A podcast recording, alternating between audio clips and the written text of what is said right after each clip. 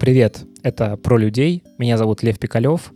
И в этом подкасте я встречаюсь с разными людьми, говорю с ними о них, говорю с ними о жизни, говорю с ними об их занятиях и задаю им вопросы, которые меня волнуют и интересуют. Прежде чем мы начнем, я хотел бы рассказать вам две новости. Первое. В нашей студии подкастерская вышел подкаст «Со дна постучали». Его делают журналистки Наташа Имницкая и Лола Сайтметова. Это подкаст про людей, которые оказались в непростых жизненных ситуациях, прошли операции, узнали о серьезных болезнях, услышали страшные диагнозы и как-то научились с этим жить. То есть сейчас герои этого подкаста находятся в стадии принятия. Мне кажется, что это очень важный подкаст, потому что у нас не очень принято говорить о таких проблемах, даже близким людям. Иногда близкие люди узнают, что что-то случилось только в какой-то крайней ситуации и хочется как-то повлиять на культуру этого разговора. я очень рад, что Наташа и Лола запустили такой проект, и мы можем в студии как-то им немножечко помочь. Ссылка на этот подкаст будет в описании этого выпуска. Зайдите, подпишитесь, поставьте оценку, напишите отзыв. Это очень важно для нас и поможет другим узнать об этом подкасте. И я думаю, что он действительно может быть полезен каким-то людям. Вторая новость такая. Я запустил YouTube-канал. Он называется Пикалев. И это канал, где будут выходить мои влоги. Я буду снимать свою жизнь, показывать, как я записываю какие-то интервью, как я общаюсь с друзьями, как вообще устроена моя жизнь. Я, честно говоря, не знаю, зачем я все это э, сделал, но единственное, что я сейчас понимаю, что мне это дико интересно делать. Вот, там уже есть два влога, поэтому тоже будет клево, если перейдете по ссылке в описании, подпишитесь, поставите лайк, дизлайк, нажмете на колокольчик и напишите комментарий. Буду очень вам признателен, ну и, в общем, буду стараться делиться всяким интересным на YouTube-канале тоже. Теперь, собственно, к самому выпуску. Но тут тоже важно сказать пару слов. Я решил сделать серию подкастов с Борисом Иосифовичем Жутовским. Борис Жутовский уже появлялся в моем подкасте. Он рассказывал невероятную историю индейца Сатока. Если не слышали, то послушайте обязательно. И так вышло, что Борис Иосифович очень важный и близкий для меня человек я решил, что хочется сделать с ним подкаст. Уже давно я про это думаю. И вот сейчас я собрался наконец-то сделать. И это будет несколько эпизодов про всю жизнь Бориса Иосифовича. Борис Иосифович известный художник. Он прожил невероятно наполненную событиями жизнь. И я очень рад, что у меня вообще есть такая возможность с ним все это обсудить и показать вам. Вот, сегодня будет эпизод про детство. Борис Иосифович расскажет, каким оно было, про военное время и вообще про то, как все было устроено 80 лет назад. Приятного вам прослушивания и спасибо большое, что ставите оценки, подписываетесь и пишите отзывы. Это очень помогает двигаться дальше. Что вы помните о детстве? Самое вот первое, у вас есть какое-то воспоминание? Самое, самое. самое первое? Я должен тебе сказать, что э, о детстве я помню очень мало.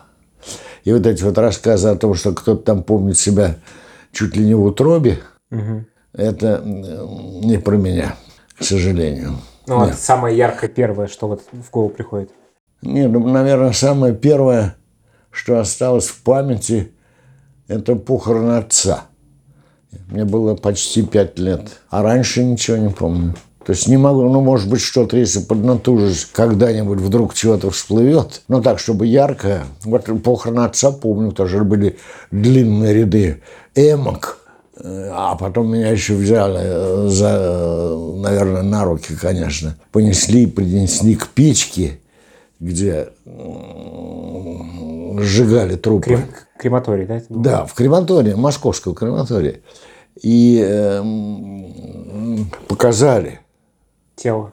Не тело, а там были в те времена можно было подходить и смотреть как горит? Как сжигают, да. Так это же, это же ужасное зрелище, там же выкручивает все тело. Да, он, он поднимается. Да, да, да. да. Вот это, это прям можно было смотреть? Вот, да. Это были такие... Окошечки. Окошечки такие круглые. Можно было подходить и смотреть. Что очень многие делали. Какое-то жуткое воспоминание, а? жуткое воспоминание для пятилетнего. Ну, теперь оно уже не жуткое. Ну, тогда, наверное. Ну, и тогда не жуткое, потому что ассоциаций никаких не было. Ну, что там... Mm. Этот папа твой пойдет. Что, папа, папа. С ума сойти. Да. А кем папа был? Папа был, э, папа был инженером. Э, папа был инженером, специалистом по компасам. Они говорят не по компасу, а профессионально по компасам. Э, слепого полета. Для тогда авиации? это, тогда это, это сейчас Часто это звучит просто анекдотично. А э, компаса, э, компас, который работает сам по себе, э, независимо от того, видишь ты или не видишь, слепой полет. Вот он был авиационные компаса, они иные, чем те, что мы с тобой ходим по лужайкам. Вот он был специалистом по, этому, по этому делу. И таким образом он попал в эту экспедицию. В какую? Ну, это была знаменитая экспедиция, потому что ведь в те времена кругом были шпионы и враги. Но это до сих пор продолжается. Это такая советская традиция, которая укоренилась, по крайней мере, до сегодняшнего дня. Все кругом враги, все кругом шпионы, все хотят только заняты только днем и ночью думают только о том, как бы сделать гадости э, Советскому Союзу или России. Угу. Все. Все врут, все сочиняют, все хотят чего-то отшпилить, оторвать, откусить, украсть. Угу. На самом деле выдумать всю эту систему очень просто, потому что все, чем ты хочешь обвинить все делаешь сам. Все делается у тебя под, у тебя просто под рукой здесь, рядом. Поэтому смотришь на это и говоришь, что называешь другую страну, и все в порядке. Так а что за экспедиция? Значит, был такой в 30-е годы, в 20-е годы был такой один из таких знаменитых, это было время знаменитых летчиков, потому что авиация набирала э, мощь, силу, и летчики были такие популярные люди и в стране, и в мире. Как теперь эстрадные певцы, тогда были летчики. И был такой летчик Ливаневский, который, значит, походя, кстати говоря, посадил даже Туполева, потому что в, э, на, на каких-то очередных совещаниях у Сталина он выступил Э, что там, Туполев, он ошибается, он ничего, он говно делает, я, я все сделаю. Я, я сделаю все. Я перелечу Советского Союза в Америку через Северный полюс. Я. Туполев, между прочим, за это сел чуть позже. Но это для того, чтобы посадить предлогов-то не надо было их. Это не по прямому доносу Ливаневского. Просто Ливаневский повел себя дурно, а сажали-то ты мог вообще ничего не говорить, и все равно кандидат в честь. Ну, короче говоря, э, Ливаневский э, отправился на самолете перелететь через Северный полюс и пропал. Конечно, тут же стало ясно, что он американский и немецкий шпион. Ну и, все вытекающие отсюда последствия. Ну, экспедиция разыскная была. Да. И была послана экспедиция в поисках, по поискам летчика Ливаневского. Я полагаю, что это была очередная сталинская дурь, вполне понятная, потому что в стране был голод, в стране были чудовищные посадки, в стране была нищая жизнь, не голодная, и население надо было все время чем-то отвлекать, какими-то героическими свершениями. Э, свершениями или поступками, которые мы совершаем во имя светлого будущего. Мы строим счастье сразу всех, и нам плевать на каждого. Вот. Угу. Вот, поэтому были папанинцы, поэтому были челюскинцы, поэтому было э, гигантское строительство Днепрогесса, там еще чего-то. То есть, короче говоря, э, это было постоянно малейшие ситуации по жизни страны тут же превращались в в панигирик к системе. И отправились в экспедицию по поискам летчика Ливаневского. Направились они осенью 1937 года в Арктику. Понимаешь? Накануне наступления полярной ночи. Какие поиски? Угу. Какие поиски в полярную ночь? Днем ты ни хрена там не найдешь, во льдах. Понимаешь? И отец как инженер-испытатель. Да, отец был в числе этих ребят. Вот. У меня даже в одном из моих фильмов про меня какая-то ушлая режиссерка раздобыла даже хронику отлета отца в экспедицию. Он там видно его? А? Видно? Да, да, да, да. Ничего да. себе. У меня он есть. У меня есть э, этот фильм. Это Олег Попцов сделал там пять фильмов «Москва» Бориса Жутовского. А, я видел его. Да, ну, давно это Он было. выложен. Да, и там был, там был отец. Собственно, это единственный момент в моей жизни, когда я увидел двигающегося отца. А вы вообще его не помните? Нет, абсолютно. Абсолютно. У меня э, остались от него, там, скажем, письма и фотокарточки из Америки, куда он ездил до этого, до этой экспедиции, воровать э, секреты, что тоже было в то время обычным занятием. Воровали секреты, а мода была такая, были сорочки, но манжеты и воротнички были пристегные, пристижные. Даже специальные были такие запонки такие красивые и на рукава, и на... Так они одевали манжет, на манжетах записывали то, что увидели, приходили в гостиницу, снимали, одевали другие манжеты и, и шли на другое, на другое предприятие какое-то ходили. И они поехали. У меня осталось там, я не знаю, от этой экспедиции время от времени папа присылал, э, есть два письма от него из этой экспедиции. Квартировали они на острове Рудольфа. Это ЗФИ, земля Франца Иосифа. Это архипелаг такой северо-восточный архипелаг в Арктике, земля Франца Иосифа. Там несколько островов, один из которых остров Рудольфа, на котором довольно большой, на котором даже э, была уже к тому времени построена какая-то бараки какой-то арктической службы. А сейчас я там был, когда я уже летал в Арктику. Но там уже было все полуразрушено, но тоже жили какие-то заросшие щетиной бедные ребята, метеорологи. Это вообще каторжная жизнь. Это э, запускают туда на, на несколько месяцев зимних. Это как в космос, мне кажется. А? Это Как в как космос, космос, да, и живут. Я помню, мне рассказывал один из них, Валерка Орлов такой, с которым я познакомился, когда я сам поехал в Арктику в 64 году. Он мне рассказал, Боба, это ты не представляешь, что такое? Это жизнь как в гитаре. Потому что это маленький, маленькая избушечка, строение. Конечно, не какая-то не избушечка, а это такая современная какая-то полужелезная, полуфанерная дурь, рядом с которой стоят четыре антенны. Ты таких антенн, поскольку ты не был в Арктике, ты их никогда не видел, таких антенн. Потому что это гигантская антенна, огромная по высоте, которая через каждые полметра или метр растяжки по кругу идут, там, скажем, 30 растяжек. Она стояла. Да, через метр, полтора или два следующая такая же история. Через метр следующая такая история. То есть ты представляешь, какое, какое кружево этих э, растяжек на фоне, на фоне белого снега. Это я с ума сошел от этого. У меня даже целая серия гравюр есть по этому поводу, потому что это невероятно красиво. Потому что это какие-то смысловые пересечения, все, а смысла никакого нет. Вот. И когда дует ветер, Они все э, они же все вибрируют, и все это, а часть из них привязана к избушке. А, поэтому как в гитаре. Ну, конечно. То есть ты все время в Ну, резонансе конечно, в этом она, она, она, она же реагирует на это, понимаешь?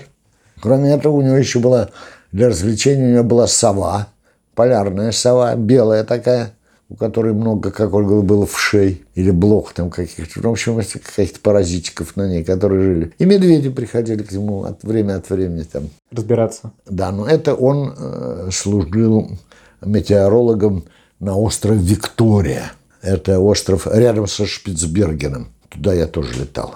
Вот. Ну, и они вот туда и полетели. Конечно, ничего они там не нашли. Не знаю, искали они или не искали, тоже я не знаю. И в мае месяце следующего, 1938 года, они отправились обратно домой. Ну, вот. А в то время на в Арктику летали, даже я так летал, летали с посадками. Прямого рейса не было, не, э, самолеты не были настолько мощными, чтобы... Ну, нельзя было так далеко лететь. Да, Запас невозможно. был. Поэтому это была Москва, Архангельск, Амдерма, Диксон и дальше Арктика. Вот, и на обратном пути они сели в Архангельске. Это была последняя посадка перед Москвой, где, значит, их собирались торжественно встречать с оркестром, со знаменами, с согнанными демонстрантами, со всякой канителью. Вот, и они, значит, сели в самолет, стали взлетать. Но это было 18 мая, только что разлилась река. Половодье, Двина. и была дамба, загораживающая аэродром от половодья.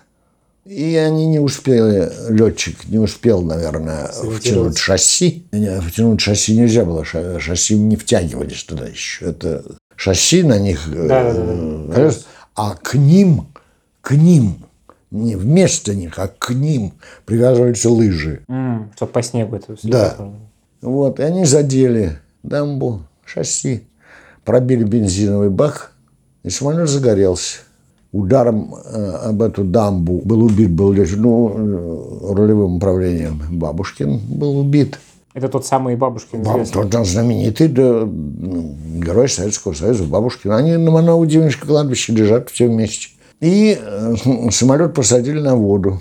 Вот. Отец, значит, как начальник какой-то он там был, он, значит, стоял и всех, их больше 20 человек в самолете было – всех выгонял, чтобы они прыгали, плыли, в воду, прыгали к берегу. А плаводье холодно ведь. Понимаешь?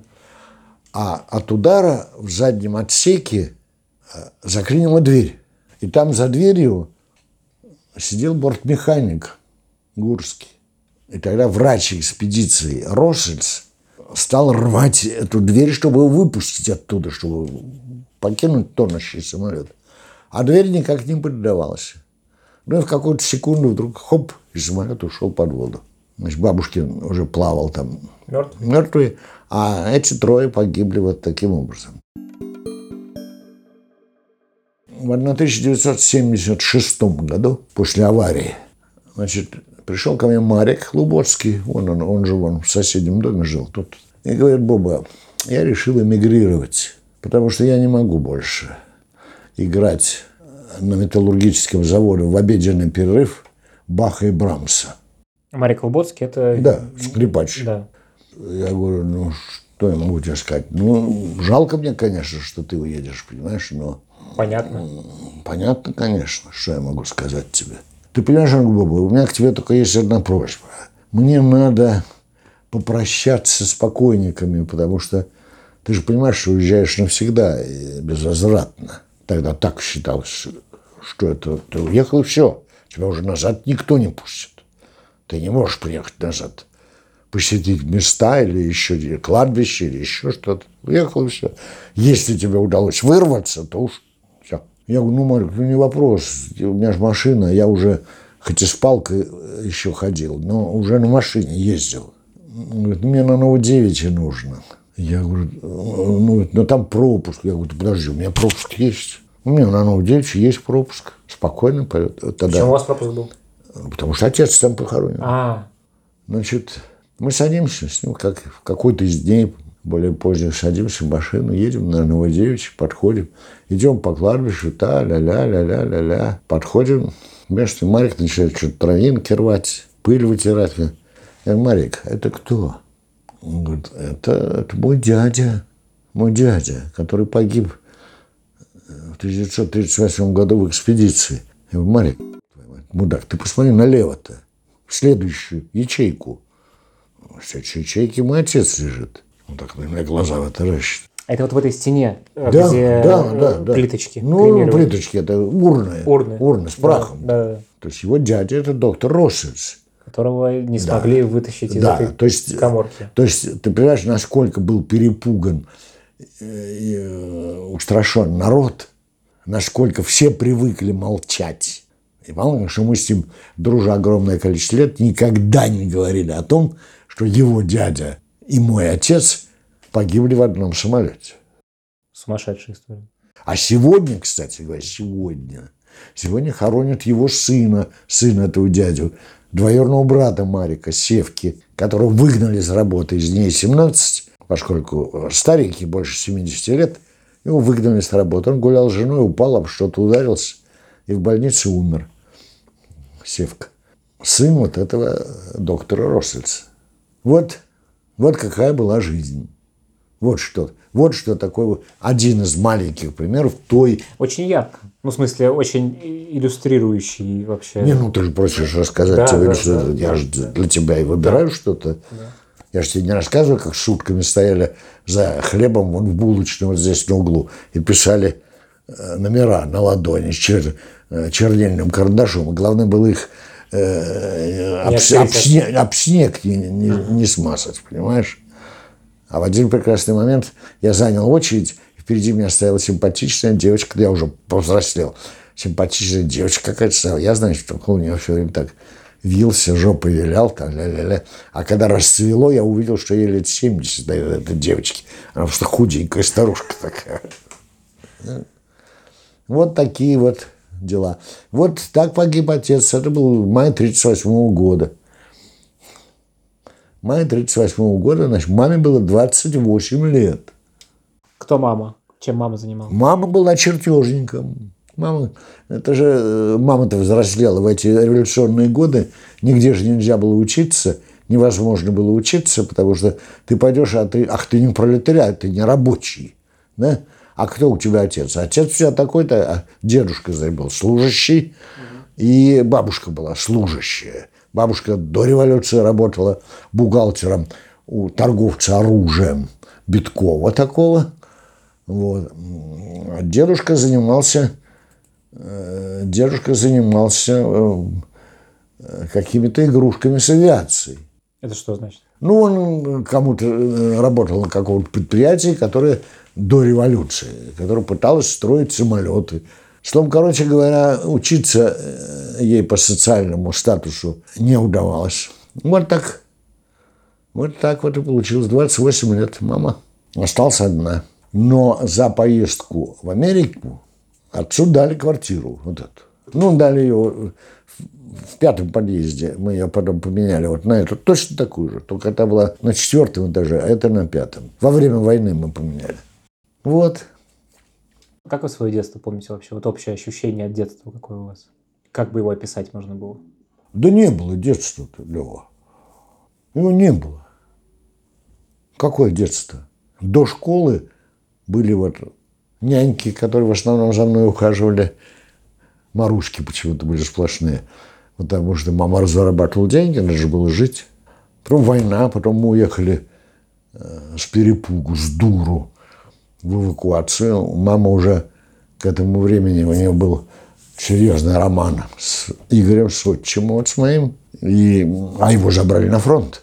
И мы, сначала мы с перепугу поехали в маленькую деревню под Липецком, но когда стали подступать туда немцы, мы уехали в Рассказово, где э, была э, и мать, и родня Игоря, отчима, в этом Рассказове, Тамбовской области – тоже отдельная история, гигантские рассказы можно про это делать. Невероятные совершенно.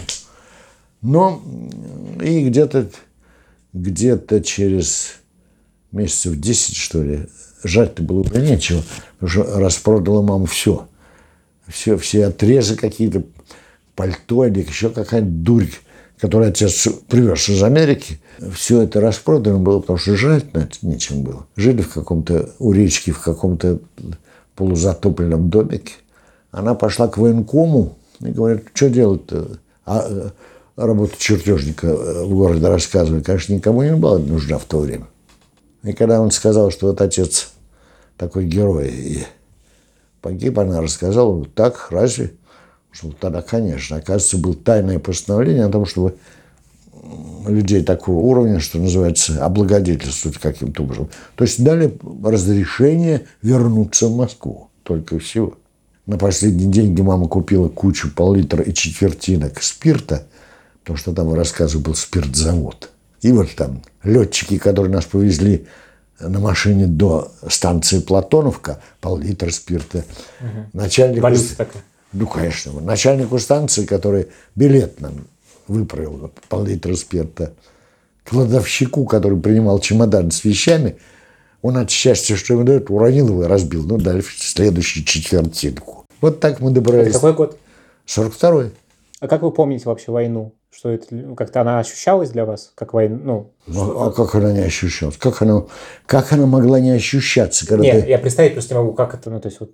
Вот ты выходишь, вот ну, ты что, выходишь, что вот ты выходишь на улицу в деревню, идешь в школу дорога пыльная, широкая, избушки стоят. И плач идет. Там орут, там плачут, там плачут. И так каждый день. Значит, похоронки? Похоронки пришли. Деревня в это. Рассказывай, как.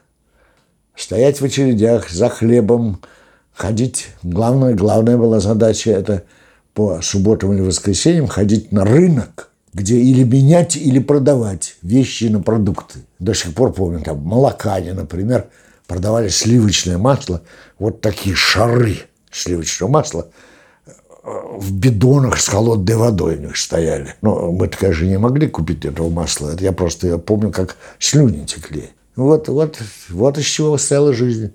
Бесконечное количество школ. Потом, когда мы вернулись в Москву, я за один год учился в восьми школах. Почему? Потому что здесь уже не топили. Отопления не было. Поэтому мы поехали жить к бабушке на площадь борьбы. Ну, потом э, меня перевели в школу вдалеке от дома бабушки. Но потом у бабушки посредине зимы сказали «не». И пришлось ехать к тете Оне, к ее сестре. А тетя Оля жила в Петровском парке. Угу. Теперь этого дома нет, его, к сожалению, снесли. Это был старый барский дом с колоннами. Ну, там была куча народу. Сейчас ровное место, трава растет и деревья на этом месте. Пришлось новую школу осваивать. Вот так вот. Поэтому я что говорю, в восьми школах я поучился. Школы закрывались, потому что вдруг превращали их в госпиталь. Нас таскали, чтобы мы читали стихи раненым. Я помню, как меня таскали уже, когда я здесь учился, сюда, в свою школу добрался. Нас таскали у Киевского вокзала гостиница была «Днепр». Сейчас я не знаю, как она называется. Прямо невдалеке от входа в метро. Я помню этих раненых, мы читали стихи, как хуйня какая-то, попросту говоря. Можешь это вырезать, а можешь не вырезать. Поэтому его никакого детства, естественно, не было. Гоняли консервные банки вон по Львыру. Что-то веселое было? Вы помните какой-то, ну, там, не знаю, Веселые банки, банки консервные вот гонять? Это... Конечно, Андрей, не весело. Я думаю, что тебе и сейчас это интересно. На лето надо было кровь из носу. Во что бы то ни стало попытаться устроить его в лагерь, в пионерский лагерь, чтобы он в этой пыли и грязи здесь... Не гонял банки. Не гонял банки.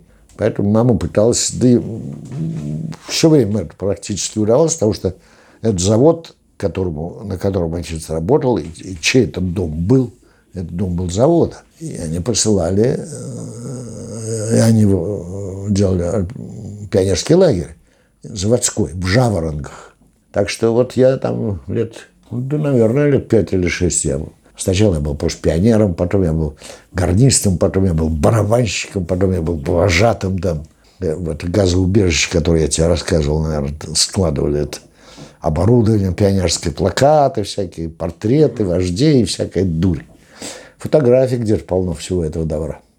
Ну вот, поэтому никакого лет, никакого воспоминания о детстве или это уже о юности, наверное, да, нет. А Игорь что-то рассказывал про войну? Игорь не мог рассказывать про войну, потому что он, он э, не воевал.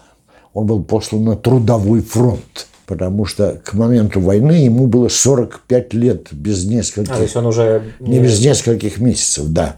Он все, родился в сентябре, а призвали его, по-моему, в июне, где-то вот так вот, что-то в этом роде. То есть поэтому такого пожилого уже на фронт посылать был бессмыслен, тем более, что он не обладал никакой военной специальностью, что не стрелял, ничего. Поэтому его послали в чудовищную дыру где-то на Волге, деревня Льяшево, копать надолбы, сооружения, рвы. Строительные, в общем. Ну, против наступа... А вдруг наступающих немецких войск, вот что-то в этом роде. Угу заградительные всякие. Ну да, да, да, да. Вот. И э, ну, он продержался там не больше года. Потому что у него неожиданнейшим образом, несмотря на то, что он очень был спортивный человек, очень, у него стали пухнуть ноги, и что-то со здоровьем сильно пошатнулось. И путем длинных-длинных и тяжелых обстоятельств борьбы с медицинскими работниками все-таки удалось получить освобождение от армии. Это э, у него в дневнике, он же писал дневник каждый день. Поэтому вся эта эпопея написана каждодневно. Это чудовищно что-то. Это чудовищно. Это рассказать нельзя, это надо дать почитать хотя бы просто. Чтобы частично А он пережить. какие-то такие заметочки писал. Что это было? Что он писал в дневнике? Это было дивно. Он писал каждый день по 3-4 строчки. Вот такой дневник. А ты его никогда не видел? Я показывал, по-моему, тебе. Ну, я тебе не его видел. покажу потом. Аккуратно до бесконечности. Значит, этому дневнику, сколько он вел? Больше 40 лет он вел такой дневник. Вот так. А что он туда писал? Ну, вот из- Жизнь. Сколько денег в сберкаске, температура. Приезжал в Марьево э, 5 марта 53 года. Погода дрянь. Сломал левый клык. Васька, это любимый кот, опустил лапки в кипяток, потому что мы грелись на электроплитках, они оба работали дома, на доме, холодно. Поэтому на плитках грелись вода в кастрюлях и ставилась невдалеке от рабочего места кастрюля, чтобы тепло шло. И Ва- Васька залез на эту кастрюлю, чтобы погреться. Крышка съехала, он опустил лапки в кипяток. Значит, погода дрянь. Сломал левый клык. Васька опустил лапки в кипяток. Сдох персюк проклятый. Марья Ивановна ночевала. Сдох персюк проклятый, А, это, это Джордж Сталин. Сталин. Он так его называл дома, персюк проклятый. Тихо. Ни в коем случае никому э, повторить это было нельзя, естественно. Мог в лагерь загреметь со страшной силой. Вот. Марья Ивановна ночевала. Это моя бабушка, Марья, мамина мама, которая была уже к тому времени одинокая. Старуха, которая, ну, старуха, пожилая женщина, которая работала, кстати говоря, бухгалтером в какой-то конторе с лошадьми. Лошади развозили на телегах там что-то. То есть гараж, лошадиный гараж. Она была бухгалтером в этой конторе. Но поскольку была совершенно одинока, деда не было, дед уже умер. Дед умер, отец умер в мае 1938 года, а дед в сентябре 1938 года. Вот представляешь себе ощущение мамы, да? Ей 28 лет, 28 лет. У нее в мае умер муж, а в сентябре отец. И она осталась с матерью и с сыном, без особых профессий. Страшное дело. Вот, еще бы. А, Когда мы вернулись, сначала вот мы, Игорь жил по-прежнему в том же месте, где жил до этого, а мы пока болтали с тетей Оня, бабушкой, ля-ля-ля-ля-ля, ну где-то намотавшись совершенно за зиму 42-43 года, мы плюнули и приехали сюда, в холодный дом. И вот, во-первых, на кухне сразу же поставили железную печурку, трубу в дымоход, и была у нас, раздобывали дрова, и Топили. кухня была самое теплое место. Вот эта комната большая, вот эта, была закрыта вообще. Здесь висели веревки, на них сушились белье, когда стиралось. Белье было каменное, а вода, которая капала, застывала льдом. А мы жили вот в той комнате все втроем и на кухне с этой печуркой дымоходом. Там же можно было построить, там же дымоход есть. Там же плита еще была цела. Но плита, Такая, которая с дисками да, плита с комфорками, да. Но плита была, жрала много дров.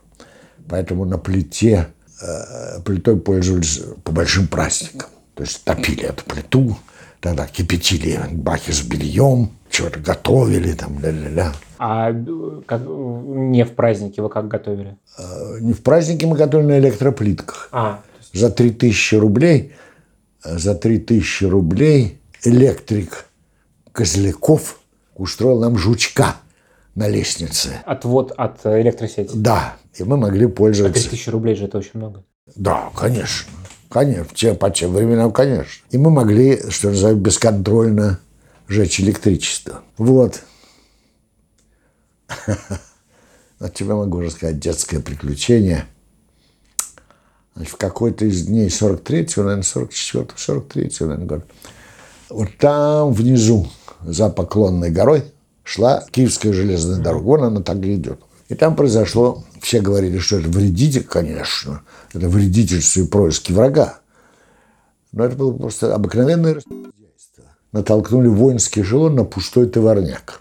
Грохот был сумасшедший, взрыв. У нас стоял буфет такой роскошный, старого дуба бабушки. Я его с дуру отдал, продал за копейки. Из него рюмки повыскакивали. Какой толчок был. да? А там какой-то взрывная... э, Ну, там- поезд столкнулся. Нет, в смысле, там какой-то ну, горючие какие-то Нет, ну, были? конечно, там было наверняка вооружение какое-то. ну, Огромное количество. Поэтому мы были вооружены до зубов. Чего только у нас не было. Патронов любых. Сколько хочешь. Раздается бум, кидаемся на противоположную сторону. Я недавно маме это показывал. Там до сих пор эти столбики стоят в доме напротив, военном. На одном из столбиков вот палец такой детский крючится. Взорвал что-то и свалил от страху. А палец лежит, валяется. Потом Устин во дворе.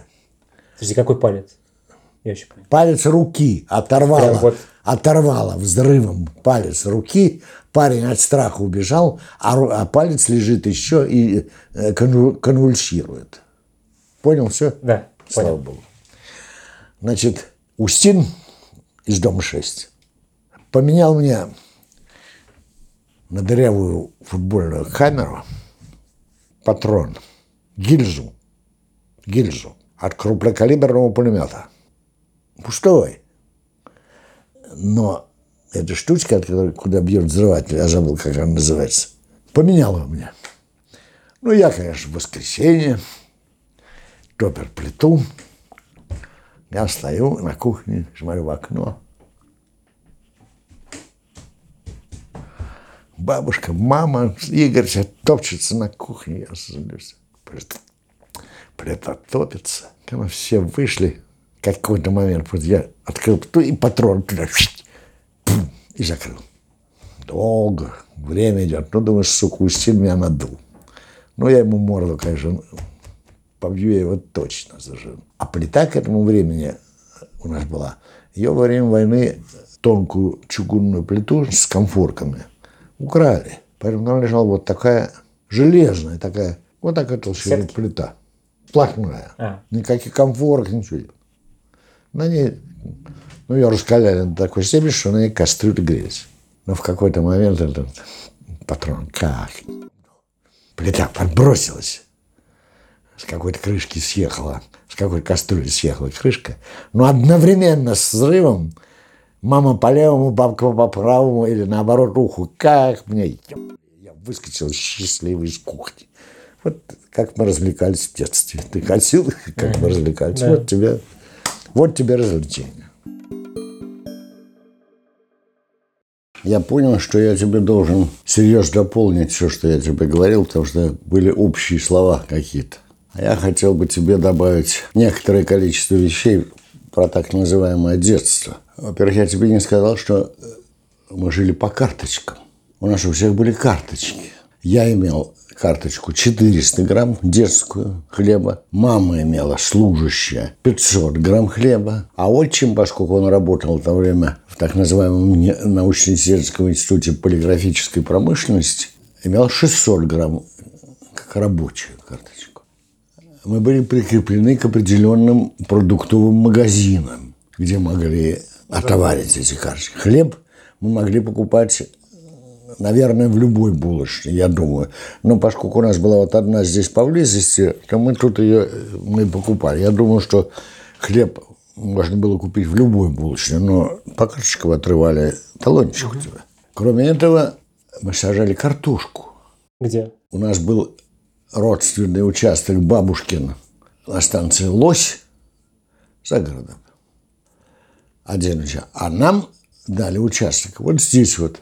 Вот Михаил Ларионович Кутузов на коне стоит точно на том участке, где, который был у нас. Где мы собирали полтора мешка вот такой вот картошки. То есть прям вот здесь? Вот, объясняю тебе, Михаил Ларионович Кутузов, вот стоит памятник, Да. вот на этом месте был наш огород. А там было много, да, огородиков? Конечно, полпустыри. Тут ничего не было. На месте Бородинской здесь ничего нет. Ничего не было, ни деревьев, ничего. Пойди посмотри, там фотографии Да, я- я помню. 47 Там года. бараки стоят. там бараки только стоят, а перед ними пусто. Э, А вот, эта пустота и была занята огородами. Кроме этого, в самом начале войны, в середине Кутузовского проезда, слева, было решено и было построено газоубежище. Пять этажей. Бетонное.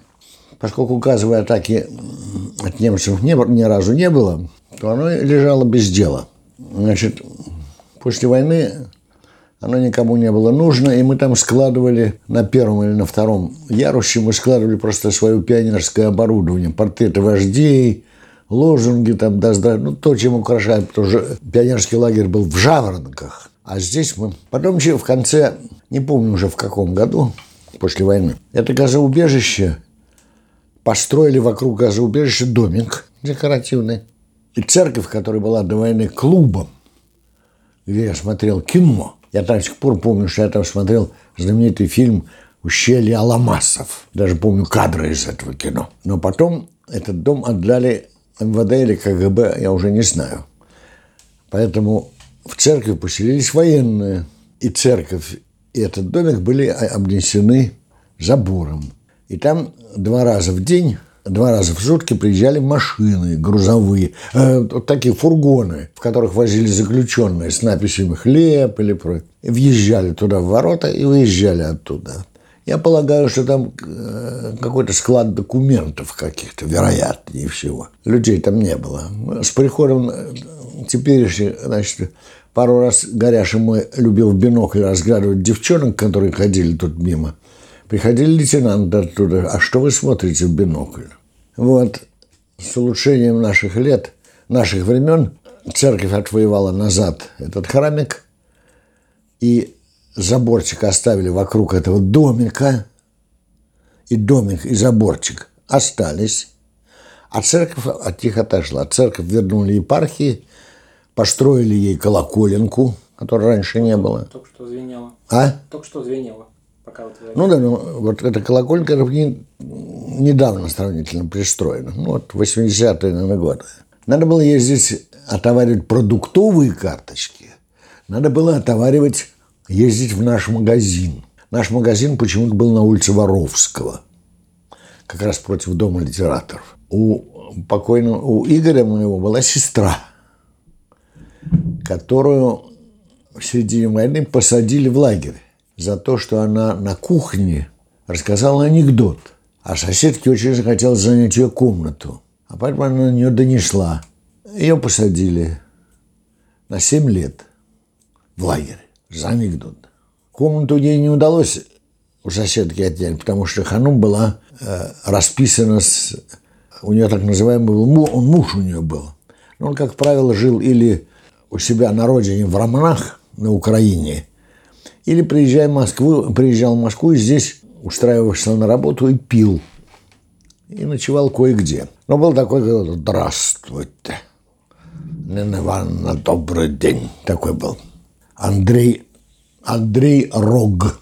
Где-то в середине этих лет он устроился продавцом в магазин, продуктовый магазин на рынке. Поэтому у нас был кайф – Горяша брал наши продуктовые карточки ехал к нему в этот ларек, где покупал, получал за сахар сахар, за мясо мясо, за крупу крупу. Иногда Андрей Рок делал нам подарки. Например, были такие большие куски так называемого хозяйственного мыла. Он обрезал тонко ножом, потом на керосинке топил в миске эти обрезки. И привозил нам куски мыла, только они имели форму миски, ворованные. Вот. Ханум сидел в лагере, там, где сидели жены всех маршалов и генералов. Корков, Тухачевские. Поэтому, когда она вернулась из лагеря, она потом рассказывала нам эти байки про эту жизнь там. Но у нее был 101 километр – Поэтому она была прописана в городе Александрове. Но жила в основном у нас, нелегально. Поэтому из Ольги Александровны она сделалась наивно. Э, стала называться Ханум, чтобы кто-то в дверях не подслушал, что мы произносим Ольга Александровна. Понимаешь? Вот. А у нас лифтерши были в каждом подъезде. Лифт работал до 12 ночи. Лифтерши были в основном для того, чтобы следить за жильцами, конечно. Потому что лифтерша зачем нужна в лифту? Лифт это в крайнем случае нужен серьезный механик, если что-то там случилось. Знаешь? Это были доглядчицы. Это вот очень симпатичная очень была лифтерша. Тетя Шура ее звали. Много лет она назвала. Она все говорила, странно. Какая-то вот женщина к нам в подъезд ходит. Никак не могу понять, в какой она квартиру ходит. Только я как-то оглянусь, она шмыкает туда. И так и не знаю, где, кто это такое. А это Ханум, которая ходила по двору и смотрела, как там тетя Шура вела себя, а потом шмыгала в подъезд. И никогда не ездила на лифте, а всегда шла пешком, чтобы тетя Шура не определила, на каком этаже. Бабушка Марья Ивановна иногда на своей работе получала суфле. Это такой сладковатый молочнообразный напиток. Напиток именно? Напиток, именно напиток. И она привозила бидон этого напитка. К нам она ездила очень часто, потому что к нам ездить было удобно. Работала она в Новоалексеевском, это сразу за Рижским вокзалом. Поэтому она добиралась на трамвае до Рижского вокзала, там садилась на второй троллейбус, который шел до Кутузовки. Вот здесь был круг. Стоило это 90 копеек. Два часа шел троллейбус. Она садилась и засыпала на заднем сиденье. Бедор нам всегда закрывалась тряпочкой, чтобы он очень часто опрокидывался в троллейбусе, но чтобы не вытек. Она была милая женщина, чуть-чуть где-то ушибленная историей. Во-первых, на старости лет она ездила во всякие дома отдыха, которые, как правило, помещались в старых усадьбах. И была такая привычка, вот поток отдыхающих, они выстраивались на лестнице все, и их фотографировали. Всем потом продавали фотокарточку на бабушкиной фотографии мелким почерком написана вся история этого поместья. У меня таких фотографий много. Это портсигар моего прапрадеда Ивана Константиновича Сацкова. Иван Константинович Сацков. О. Это карельская береза. Этому портсигару, я думаю, ну, это начало, 18, начало да, конец 18-го, начало 19 века. То есть ему много лет. У бабушки была привычка. Семья-то большая была, то 15 детей. У нее была привычка. Во-первых, она любила отрывные календари. Поэтому, когда кто-то умирал в доме или в семье, она отрывала календарь и писала. Пять часов вечера скончалась милая Людочка. Вечная память ей. Или, например, 42 год. Нет календаря. Январь 28-го умер наш дорогой Виктор Запорожцев. Дядя Витя умер. Или, например, в 12.30 минут старого времени Москвы, скончалась наша дорогая мамашечка. Вечная память ей. 22 августа, среда 1918 года. Значит, листочки календаря с 1800 какого-то там 94 -го года. И вечная память кому-то как-то. Но самое поразительное, что там на оборотах. Да. На этих-то календарях, на оборотах же есть. Изречение о коммунизме. Вот, да. Во время войны стихи Пухтина. О капиталистическом окружении. Добиться того, чтобы троцкистских вредителей не было вовсе в наших рядах. Это 1939 год. Промедол и китайское средство какое-то. Рост безработицы в Польше. 12 октября. Шестой день шестидневки. 1492 год. В этот день было открытие Америки Христофором Колумбом. А наоборот, рост безработицы в Польше. А сбоку в 12 часов 12 числа в 10-15 вечера скончался мой милый Ваня. Это мой дедушка умер. Вечная память ему. Вот те события одного листочка.